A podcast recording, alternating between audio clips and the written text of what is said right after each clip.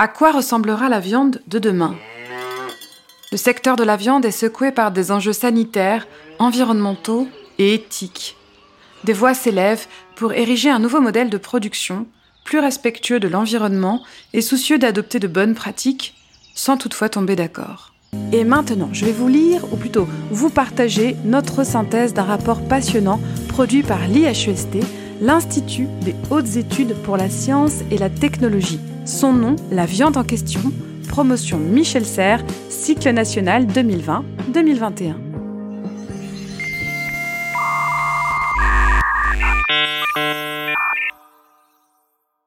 La viande en débat.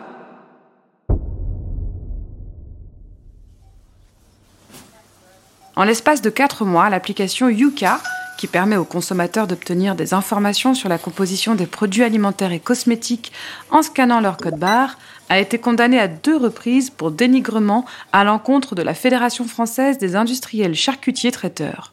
En cause, la mauvaise note attribuée aux viandes transformées en raison de leur composition riche en nitrates.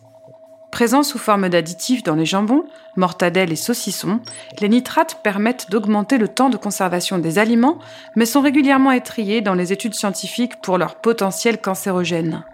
L'affaire est loin d'être anecdotique. Si l'industrie agroalimentaire se mobilise ainsi, c'est qu'elle perçoit que l'évolution du rapport des consommateurs à la viande questionne un modèle d'élevage et de transformation traversé par des enjeux brûlants d'actualité.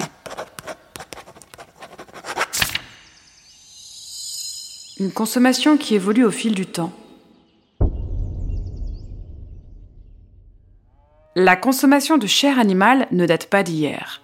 Apparu peu ou prou en même temps que l'agriculture, vers moins 8000 avant notre ère, l'élevage est rendu possible par la domestication progressive des animaux. La consommation de viande est vite encadrée par les rites et les normes des différentes religions. Sous l'impulsion de la religion hindouiste, la vache devient un animal sacré, tandis que juifs et musulmans considèrent la viande de porc comme impure. En 732, le pape Grégoire III met un frein à l'hypophagie, pratique consistant à manger de la viande de cheval, couramment utilisée par les Gaulois pendant l'Antiquité, en la frappant d'un interdit qui ne sera levé officiellement en France qu'en 1866. Pendant longtemps, consommer de la viande fut un marqueur social et un symbole d'opulence. Si Henri IV, selon une formule célèbre mais probablement apocryphe, voulut que chaque Français pût mettre la poule au pot le dimanche, il fallut attendre le XXe siècle pour que les coûts de production baissent et mettent à portée de toutes les bourses une offre carnée en croissance exponentielle. Aujourd'hui, la France est le premier producteur et consommateur européen de viande bovine. En 2018, selon le ministère de l'Agriculture et de l'Alimentation, on dénombrait dans les élevages français pas moins de 18,5 millions de bœufs. Dans la filière porcine, ovine et caprine, le nombre de têtes par cheptel se compte en millions, tandis que volailles et poules pondeuses sont plus de 200 millions. Si cette offre est pléthorique, c'est que les consommateurs sont au rendez-vous. Le marché de la viande s'est mondialisé et a profité de la croissance démographique et économique des pays émergents comme la Chine et le Brésil. Selon l'INRAE, la consommation hebdomadaire moyenne de protéines d'origine animale d'un Français est cinq fois supérieure à celle préconisée par Santé publique France, même si elle diminue depuis les années 80 et qu'on observe de grandes disparités entre les consommateurs. Que mange-t-on? Cette baisse est symptomatique de la fragilisation du secteur de l'élevage les critiques pointent du doigt les effets sanitaires, environnementaux et éthiques de la zootechnie. Ce terme, qui renvoie aux techniques mises en œuvre dans l'élevage, la sélection et la reproduction des animaux pour l'obtention de produits ou de services à destination des humains, est associé à l'élevage intensif et à l'industrie agroalimentaire. En regroupant un grand nombre d'animaux sur un périmètre restreint, en ayant recours à des régimes alimentaires pauvres et peu coûteux, et en administrant régulièrement des antibiotiques au bétail pour éviter les maladies, les fermes-usines favorisent l'apparition de zoonoses, ces infections qui se transmettent de l'animal à l'homme, dont la crise de la vache folle constitue sans doute l'épisode le plus connu, et favorisent la résistance aux antibiotiques chez les humains. L'enjeu est de taille. Ainsi, les connaissances scientifiques permettent d'avancer que les maladies zoonotiques, favorisées par les conditions modernes d'élevage, sont à l'origine de 60% des maladies infectieuses humaines. Quant à l'antibiorésistance, elle peut faire reculer de près le progrès médical. De plus, la concentration des animaux sur une même exploitation n'est pas le seul facteur mettant en jeu la santé des consommateurs. Si les apports nutritifs des protéines animales, par exemple la vitamine B12, sont indéniables, des études récentes soulignent le potentiel cancérogène de la viande rouge. Une nuance toutefois, contrairement aux charcuteries dont la seule consommation entraîne une hausse du risque de cancer, notamment colorectal, la recommandation relative à la consommation de viande rouge varie selon les catégories de population, âge et sexe, et le mode de préparation. Consommer de la viande, c'est consommer des ressources.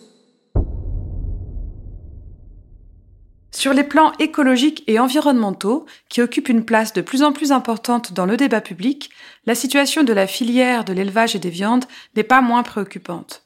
La part de l'alimentation dans l'émission de gaz à effet de serre dans le monde frôle les 30%, l'élevage représentant à lui tout seul 14,5% de l'empreinte carbone mondiale. La loi Climat et Résilience, adoptée le 24 août 2021, astreint les cantines scolaires à proposer un repas végétarien hebdomadaire aux élèves et étend à la restauration collective privée l'obligation de servir des repas contenant 50% de produits durables et de qualité, dont 20% de bio et 60% de viande et de produits de la pêche de qualité. Les mauvaises performances environnementales des producteurs de viande s'expliquent tant par le rejet dans les sols et des cours d'eau des effluents d'élevage et des fertilisants azotés que par la réquisition massive des terres arables. En effet, l'élevage accapare 30% des sols mondiaux, dont 70% sont des terres agricoles. Par ailleurs, 40% de la production de celles-ci est consacrée à l'alimentation du bétail, mettant parfois en péril la sécurité alimentaire de certains pays. Faire prévaloir des modèles d'élevage extensif permet de sortir quelque peu de ces cercles vicieux en préservant les prairies naturelles, véritables puits à carbone, mais le problème reste entier. D'une part parce qu'il est difficile de quantifier de façon précise les émissions de gaz à effet de serre produites tout au long de la chaîne de valeur de l'élevage, et d'autre part parce que les besoins de la filière sont tels qu'ils fragilisent d'autres ressources jouant un rôle majeur dans la préservation de la biodiversité et la limitation du réchauffement climatique. Les besoins alimentaires du bétail ont de réels impacts environnementaux et précipitent l'épuisement des ressources. On sait par exemple que la production d'un kilogramme de viande bovine nécessite 15 500 litres d'eau douce, contre 600 litres en moyenne pour un kilo de blé, et que la culture du soja, utilisée pour nourrir les animaux, est en bonne partie responsable de l'accélération de la déforestation. Une transition nécessaire. Des voix s'élèvent pour dénoncer l'empreinte environnementale de l'élevage intensif et plaident en faveur d'une transition agroécologique dans laquelle le marché de la viande serait plus restreint et plus qualitatif. Parmi elles, on retrouve des chercheurs et chercheuses, mais aussi des professionnels de la filière de la viande, éleveurs, bouchers, cuisiniers, entreprises du secteur agroalimentaire, soucieux de faire de l'élevage l'un des maillons d'une agriculture raisonnée, respectueuse de l'environnement, des animaux et des éleveurs. Mais cette évolution ne va pas de soi. Les intérêts divergent parfois à l'intérieur du secteur et le poids des différentes organisations professionnelles est déterminant dans leur capacité à influer ou non sur les pouvoirs publics. Si les partisans d'une transition agroécologique espèrent trouver des réponses institutionnelles à leur désir d'une filière plus verte, ils n'en demeurent pas moins conscients que le principal levier d'action pour faire bouger les lignes reste la diffusion des connaissances scientifiques et l'éducation aux enjeux de la viande dès le plus jeune âge. Des débats encore vifs. Les scénarios de transition restent sujets à débat. Pour certains, le droit des humains à exploiter d'autres espèces ne va pas de soi. De plus en plus visible dans l'espace médiatique et politique contemporain, le combat contre la souffrance animale remonte pourtant au XIXe siècle. Fondée respectivement en 1824 et 1845 en Angleterre et en France, la Royal Society for the Prevention of Cruelty to Animals et la SPA, qui milite pour la prise en compte du bien-être animal, sont les fondations pionnières du mouvement welfariste. Celui-ci s'inscrit dans la lignée des idées antispécistes développées par des penseurs d'envergure, comme le philosophe anglais Jeremy Bentham ou le naturaliste Charles Darwin, célèbre pour ses travaux sur l'évolution de l'espèce. Admise par les scientifiques sous le terme de sentience, la reconnaissance de la sensibilité des animaux a obtenu gain de cause auprès des législateurs ces dernières années. En 2015, une modification apportée au Code civil indique que les animaux ne sont plus considérés comme des meubles, mais comme des êtres vivants doués de sensibilité, ancrant dans le marbre un principe déjà inscrit en 1967 dans l'article L214 du Code rural. Du côté des professionnels de la filière viande, reste alors à trouver comment articuler les arguments de rentabilité et les traditions d'abattage avec la préoccupation d'une part croissante de la population pour le bien-être animal. 85% des Français disent ne pas cautionner l'abattage d'animaux conscients. Doit-on abolir la viande? Plus récemment, le discours des abolitionnistes a élargi le cadre éthique posé par les welfaristes en se donnant pour objectif de mettre fin à toute forme d'exploitation des animaux par les humains, que ce soit pour produire de la viande, du cuir, du lait ou du miel. Pour ces militants issus du monde associatif, le problème de la souffrance animale dépasse la question de la consommation de viande et trouve sa solution dans le véganisme. Entre les associations abolitionnistes comme L214 ou PETA, People for the Ethical Treatment of Animals, et les partisans du scénario Business as usual, dans lequel les techniques énergivores du secteur de l'élevage perdurent, émerge un autre modèle centré sur la production de viande artificielle. Porté par le boom économique de la food tech, le secteur a le mérite de trancher le débat en proposant des viandes synthétiques cultivées en laboratoire à partir de cellules animales ou dérivées de végétaux ou sans avoir recours à l'abattage. Une solution innovante, adossée à une technologie de pointe, mais dont l'acceptabilité sociale et culturelle pose question, tant cela modifie en profondeur le rapport de l'homme aux autres espèces vivantes.